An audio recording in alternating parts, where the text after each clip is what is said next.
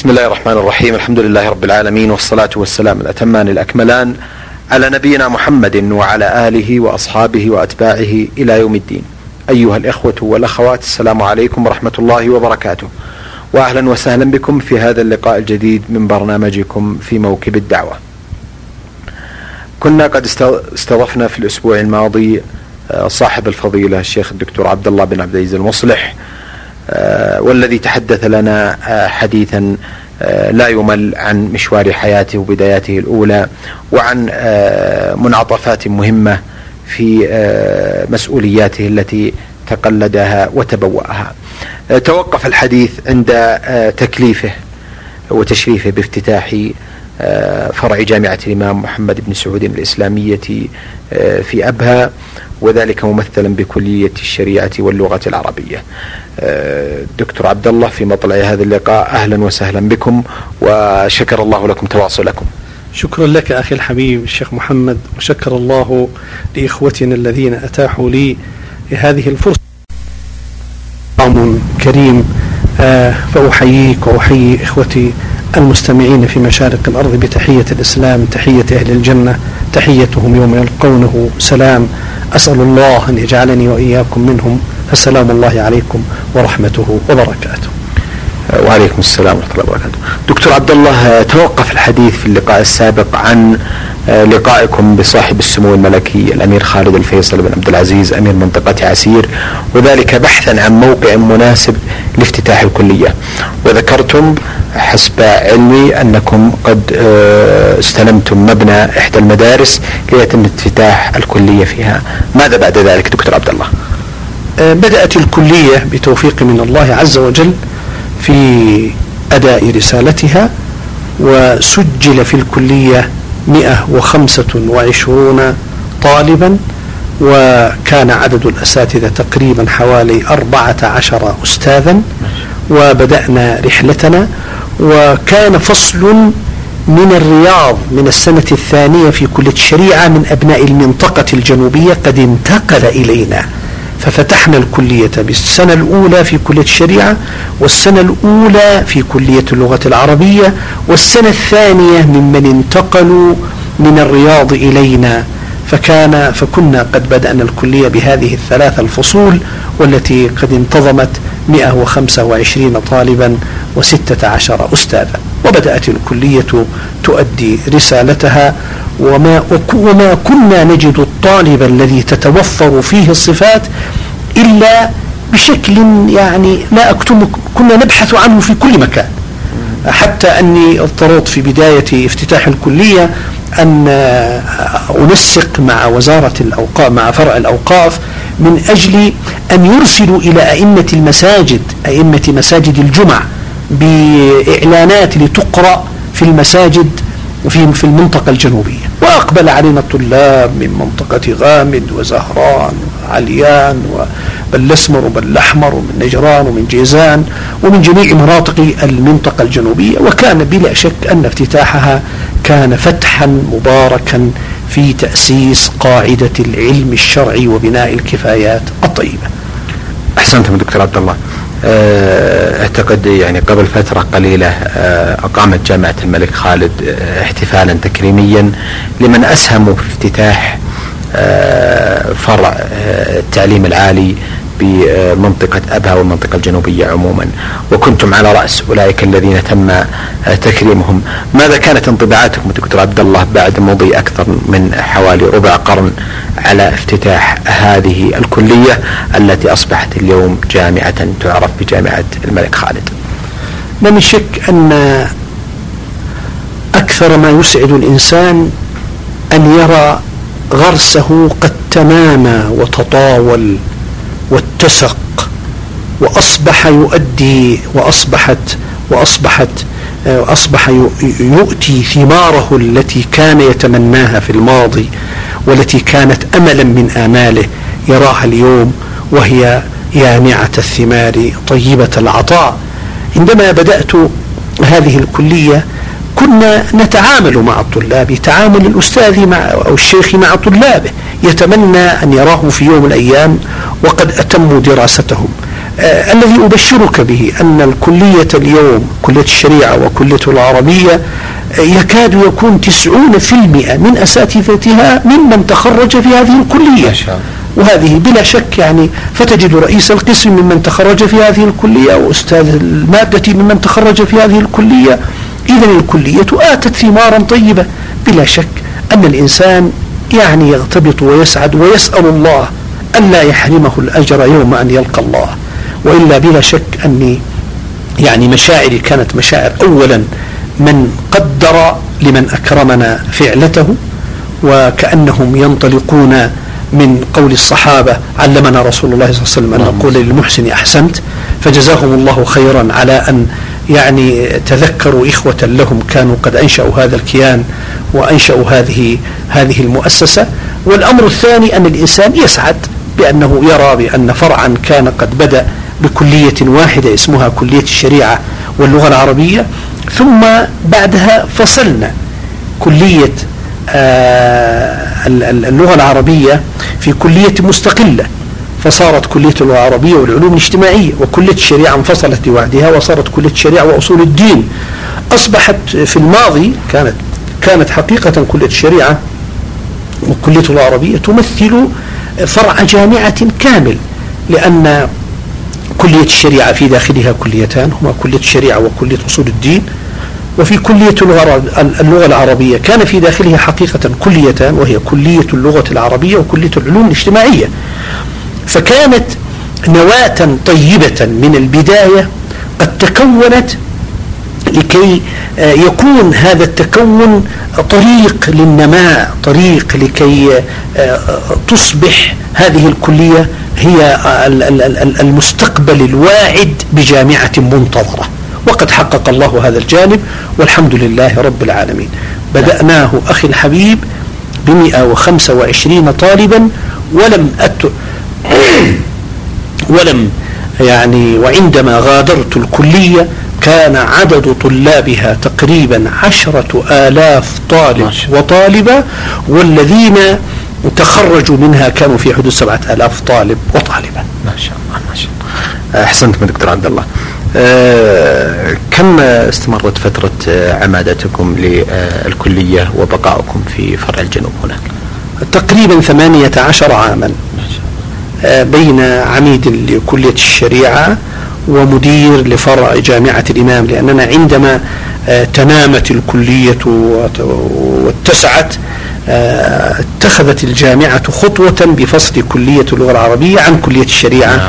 فكانت كليتان كلية الشريعة وأصول الدين وكلية العربية والعلوم الاجتماعية ثم استحدث فرع للجامعة سمي فرع جامعة الإمام لكي يكون هو الإدارة التي تخدم هاتين الكليتين مع آه، بما تحتاجه من تسجيل ورعاية طلاب المتمثل في شؤون الطلاب وشؤون القبول والتسجيل والخدمات المساندة فكان ذلك في فرع الجامعة.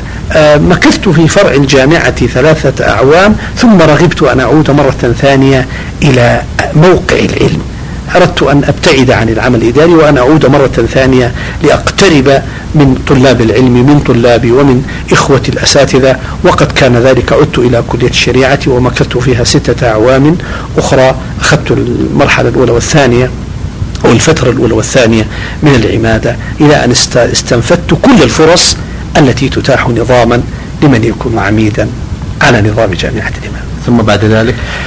وبعد ذلك حقيقة أعرت إلى وزارة الشؤون الإسلامية آه، لكي أسهم في إقامة دورات للأئمة والخطباء في المملكة العربية السعودية والأمر الثاني لتكوين مجالس الأوقاف في المملكة العربية السعودية.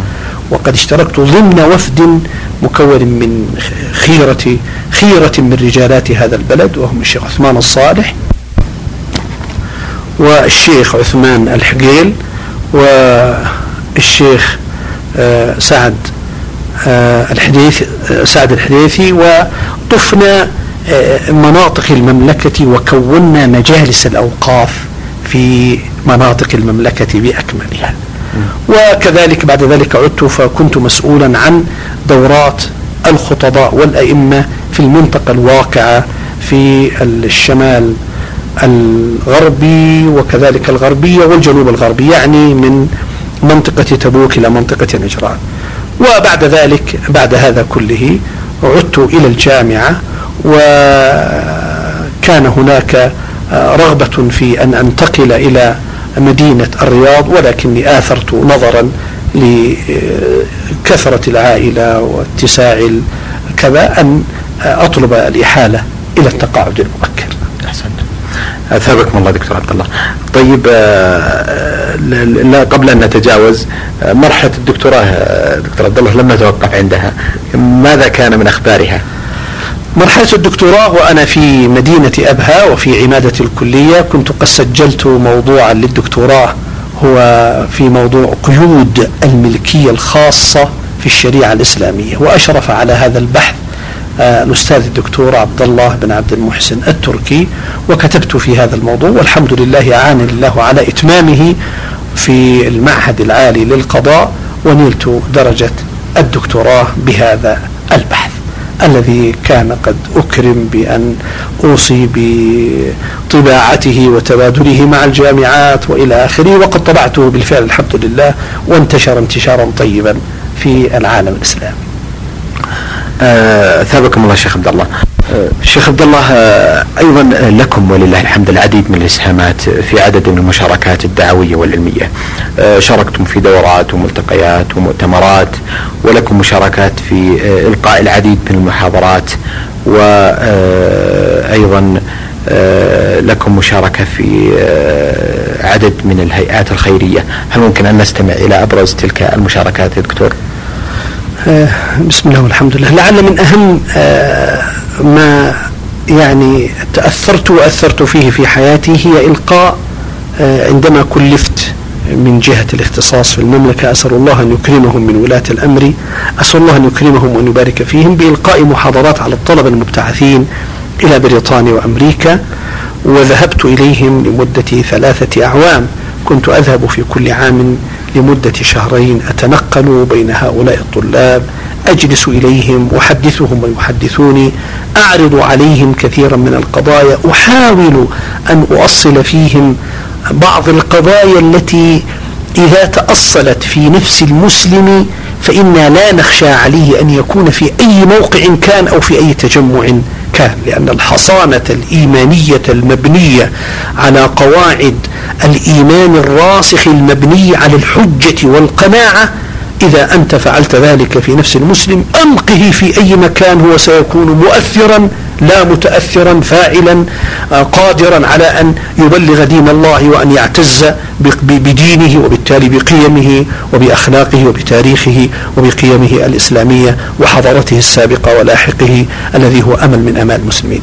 أقول كان ذلك كذلك وقد خرجت آه، لإلقاء هذه المحاضرات وكان لها أثر كبير بل تأسست بعض المساجد في بعض القواعد التي كنت أزورها ولا زالت آثارها يتحدث عنها بعض من لهم صلة بهذا الجانب من المسؤولين أو ممن تأثروا بتلك الرحلات. وأحمد الله على ذلك.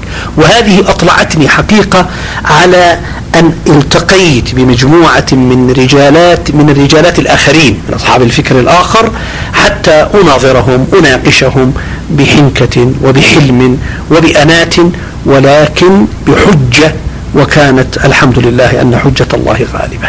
نعم. أحسنتم. أيضا لكم دور ومشاركة مع هيئات الإغاثة الإسلامية دكتور عبد الله. هل ممكن أن نستمع لها آه، صورة هذه المشاركة؟ آه، بتوفيق من الله عز وجل وعون منه وفضل منه كان في أثناء آه، أمانة الشيخ الدكتور عبد الله عمر نصيف هذا الرجل أنا أسميه أخي الحبيب هذا الرجل أسميه الرجل الأبيض. الرجل الأبيض قلبا ولحية ووجها. كان قد أرسل إلي يطلب إلي أن نفتتح فرعا لهيئة الإغاثة الإسلامية في المنطقة الجنوبية بشكل عام وهذه هذا الخطاب أنا بعثت به إلى إمارة المنطقة والإمارة بعثته إلى جهة الاختصاص في الداخلية وعادت الموافقة وافتتحنا من فضل الله عز وجل مكاتب هيئة الإغاثة الإسلامية العالمية في المنطقة الجنوبية. التي انتظمت منطقة نجران ومنطقة جيزان ومنطقة عسير. وبدأنا ننشط في هذا الجانب بتوفيق من الله عز وجل وتنامت هذه الهيئة وآتت ثمارها وهي في كل عام تقدم للهيئة الأم في جدة مبالغ ضخمة وكفالات أيتام بلغت الآن أكثر من ثلاثة وعشرين ألف يتيم. تكفلهم هذه المنطقة. والحمد لله رب العالمين. هذه الآية إلى الآن لا زالت تؤتي ثمارها ونشطت وكانت لها برامجها التي طبعا أوكلت إليها من قبل الإدارة العامة الموجودة في في جدة. وكنت قد وصلت في هيئة الإغاثة إلى أن أكون عضوا في اللجنة التنفيذية وفي مجلسها التأسيسي والحمد لله رب العالمين. ونسأل الله ألا يحرمنا خدمة دينه. اللهم آمين. الشيخ عبد الله آه آه لكم إسهام مبارك ومشهود آه وواضح في آه ما يعرف بهيئة الإعجاز العلمي للقرآن الكريم. هذه الهيئة آه، التي آه، تقومون برئاستها حاليا آه، كيف كانت علاقتكم أو بداية علاقتكم معها؟ البداية قديمة جدا قديمة جدا.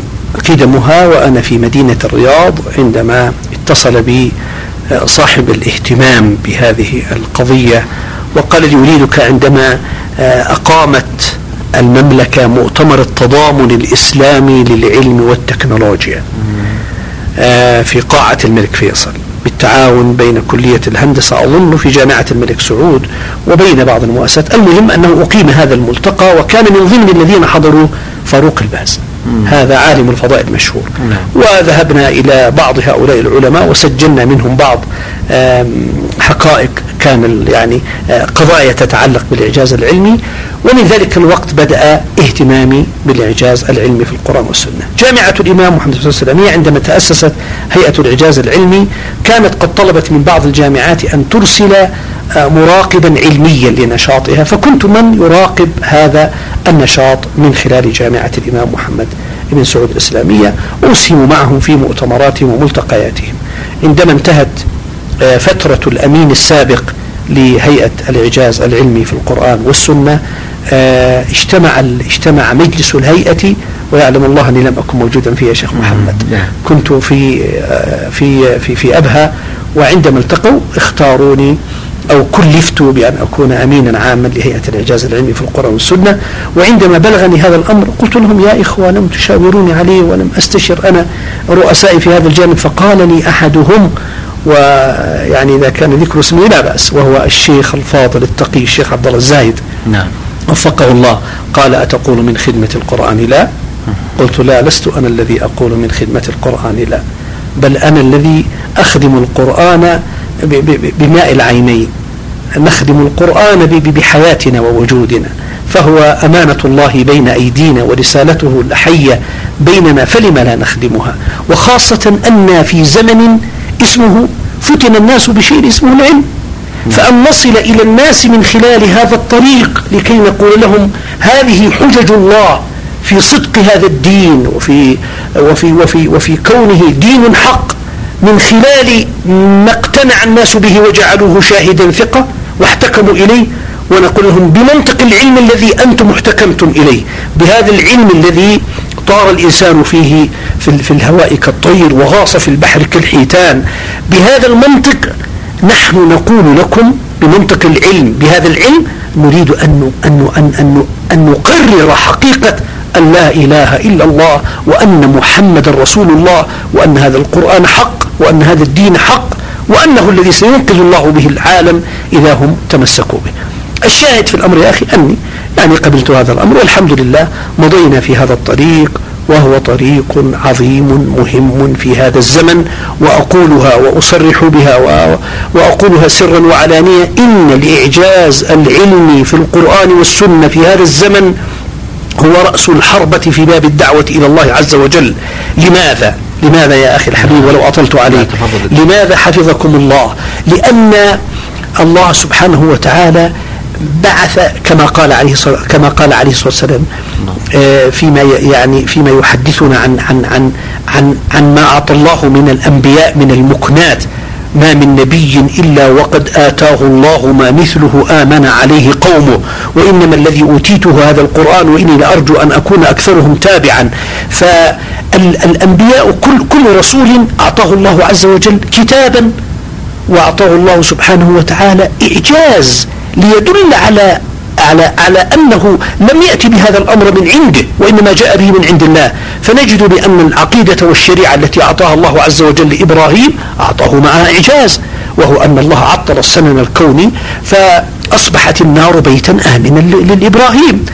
موسى الذي الأصل في الماء أن يغرق جعله الله طريقا آمنا لموسى. من أجل أن يعلم من حوله أن هذا الأمر الخارق للعادة المقرون بالتحدي السالم من المعارضة وهي المعجزة التي يرونها لا يمكن أن يفعلها بشر إنها من عند الله وبالتالي فحجته حجة حقيقية.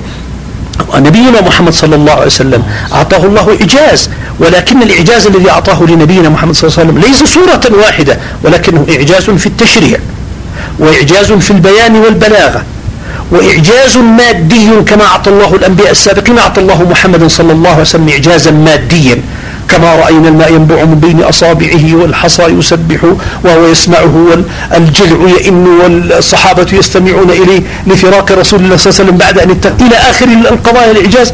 وأعطاه الله إعجاز الهداية وأعطاه الله إعجازا علميا وهذا الإعجاز العلمي هو صورة من الصور التي نشاهدها ونست ونستشفها من قول الله عز وجل سنريهم آياتنا في الآفاق وفي أنفسهم حتى يتبين لهم أنه الحق لماذا؟ لأن الله قد أبقى لنا كتابين ينطقان بالحجة البالغة أحدهما كتاب منظور وهو الكون والثاني كتاب مسطور وهو القرآن وتلاقيهما في تقرير حقيقة واحدة دليل على أن من خلق هذا الكون هو من أنزل هذا القرآن وبالتالي فهو حق. وهذا المنطق هو الذي نستطيع أن نسري به إلى كثير من المواقع وإلى كثير من العقول التي جعلت العلم طريقا لها لكي تجعله الحجة الثقة التي يعتمدون عليه نحن في الإعجاز العلمي إذا نحن استخدمناه وهذا بلا شك يا أخي أثر أثرا كبيرا وأسلم على يده مجموعة كبيرة من الناس. ما شاء الله. أحسنتم وأثابكم الله. آه، دكتور عبد الله آه، أيضا آه، بودي أن أسترسل عن الهيئة العلمية لأنها الحقيقة فيها العديد من المضامين التي نحب أن نطلع من يستمعون إلى هذا البرنامج عنها. لكن أمامي العديد من الأمور التي أحب أن أتوقف عندها. مشاركاتكم الإعلامية مشهودة وحاضرة دكتور عبد الله وهي مشاركات تعبر عن دور العالم والداعية إلى الله سبحانه وتعالى في وجوب استغلال الوسائل المتاحة لإيصال الدعوة عبر أسهل وأسرع وأتقن الطرق وهي الوسائل الإعلامية. كيف ترون أهمية مشاركة العلماء والدعاة في هذه الوسائل في خضم هذا الزخم الكبير الذي يواجه به أو تواجه به الأمة الإسلامية فيما يدعى بالفضائيات ووسائل الإعلام الأخرى أيضا دكتور عبد الله عندما افتتح تلفزيون أبها في العام التالي لافتتاحي لكلية الشريعة افتتحت كلية الشريعة في عام 96 وافتتح تلفزيون أبها في عام 97 آه بدأت إسهامي مع التلفزيون. إيمانا مني أن العالم يجب أن يوصل صوته من خلال الوسائل المتاحة في هذا الزمن ومن أعظم الوسائل التي تدخل غرف النوم تدخل البيوت تدخل القاعات التي لا تدخلها أنت التلفاز. فبدأت مشاركاتي في برنامج معروف اسمه قضايا وردود والذي استمر بعد أن انضم تلفزيون أبا إلى التلفزيون العام وصارت القناة الأولى آه، تنتظم جميع القنوات الفرعية. استمر هذا البرنامج والحمد لله لأكثر من عشرين عاما. وأنا لا زلت آه، آه، أسأل الله سبحانه وتعالى أن يعود هذا البرنامج مرة أخرى وإن كنت قد أسهمت في مواقع أخرى لكن هذا البرنامج له في نفسي مكانة خاصة وكل من قابلني سألني أين برنامج قضايا وردود؟ وهي رسالة مني لوزارة الإعلام. على أي حال أقول بأن هذه المنافذ التي والوسائل التي يجب آه، التي أتيحت في هذا الزمن يجب أن تستغل. لقد كان النبي صلى الله عليه وسلم يستغل كل وسيلة ممكنة من أجل كوسائل الدعوة استغلها النبي صلى الله عليه وسلم. كان هناك سوق العكاظ وسوق المجنة والمجاز وكان النبي صلى الله عليه وسلم يذهب إلى أسواقهم يذهب إلى أسواق القوم لبلاغ دين الله عز وجل. ألم يكن في تلك الأسواق ما كان فيها منكرا من القول وزورا؟ بلى والله ولكن النبي صلى الله عليه وسلم كان يؤدي رسالته في ظل هذه الإمكانات المتاحة. نقول إن وسائل الإعلام هي التي تصنع الرأي العام وهي التي تدخل إلى القلوب والعقول فتشكل رأيا معينا فيها. والمسابقة إلى العقول مسألة موجودة. نحن الآن في سباق شديد. إلى من يكسب عقول الأمة وقلوبها.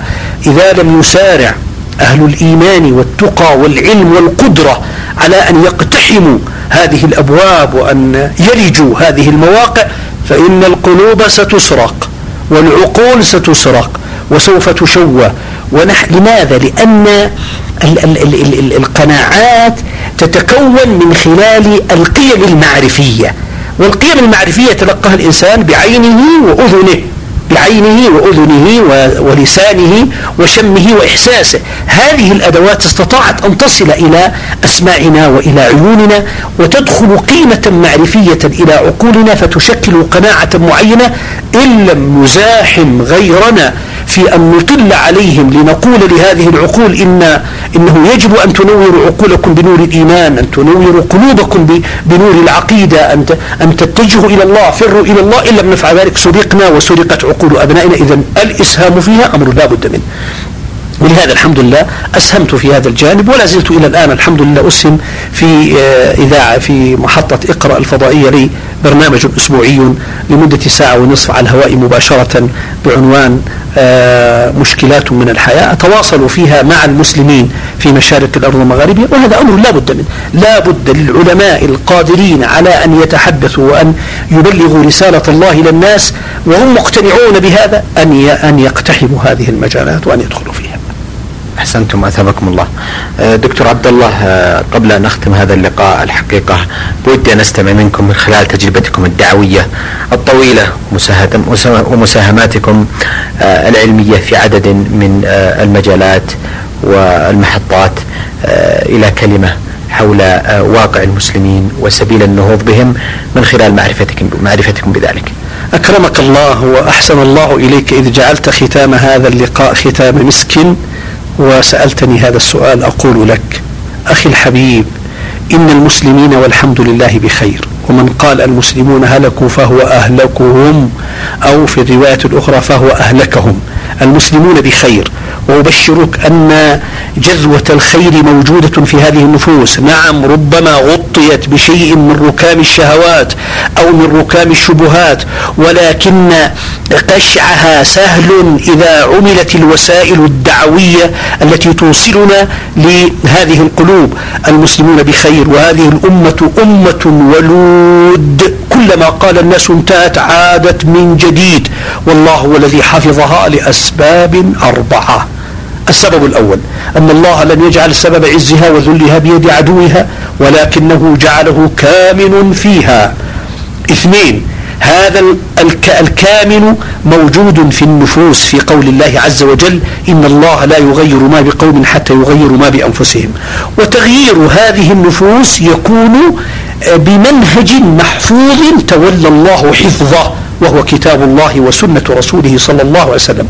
فما علينا إلا أن نعرض على على أن نعرض أنفسنا على هذا المنهج في عقيدته هذا المنهج في عبادته هذا المنهج في آدابه هذا المنهج في أخلاقه هذا المنهج في صناعته لنظم الحياة. وإذا رأينا خللا في جانب من الجوانب أصلحناه بناء على هذه على, على, على, على هذا المنهج الذي هو محفوظ حفظه الله وتولى حفظه. الأمر الرابع أن الله عز وجل أبقى لنا طائفة في الأرض. لا يمكن أن تمحى وستبقى هذه الطائفة التي قال عنها النبي صلى الله عليه وسلم لا تزال طائفة من أمتي على الحق لا يضرهم من خذلهم إلى أن يأتي أمر الله. وإذا أردنا أن نسأل عن من هم نرجع إلى من قال عنه النبي صلى الله عليه وسلم من كان على مثل ما أنا عليه اليوم أصحابي نعود لنرى من كان على مثل من هو الذي على مثل ما كان عليه النبي صلى الله عليه وسلم وأصحابه في الاعتقاد في العبادة في السلوك في القيم في الأخلاق في في صناعة الحياة في الجد في الجهاد في العمل للإسلام من كان إلى هذه أقرب فهو إذا منها وهم لا سيبقوا موجودين حتى يقيموا حجة الله إلى الناس. وأبشرك أن هذه الأمة أمة ولود كلما قال الناس انتهت عادت من جديد والخير فيها موجود ولكن يحتاج إلى دعوة. يحتاج إلى أن نبني القلوب بالإيمان وأن ننظف ما يعلق بها من أدران الشهوات والشبهات بإقامة الدعوة إلى الله عز وجل بكل الوسائل الممكنة المتاحة في هذا الزمن حتى نلقى الله وقد أعذرنا إليه أن كنا سببا لحفظ دينه. وأما القاعدون أو المثبطون أو الذين لا يحسنون إلا أن تكون أخلاقهم أخلاق الذباب لا يقعون إلا على الوساخة هؤلاء قوم يضرون أنفسهم ونسأل الله عز وجل أن يهديهم وأن يصلح أحوال المسلمين جميعا اللهم آمين. أثابكم الله.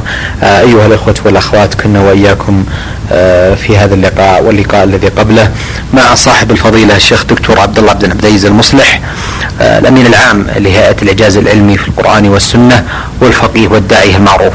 أكرر لفضيلة الشيخ جزيل الشكر وعظيم التقدير على إتاحة هذه الفرصة لنستمع منه إلى آه، شيء من تجربته وحياته آه، وجهوده وبعض آه، مرئياته حول الدعوة إلى الله سبحانه وتعالى. ألقاكم أيها الإخوة والأخوات على خير في مثل هذا اليوم وتقبلوا تحية من محدثكم محمد بن عبد الله مشوح والسلام عليكم ورحمة الله وبركاته. في موكب الدعوة إعداد وتقديم محمد بن عبد الله المشوح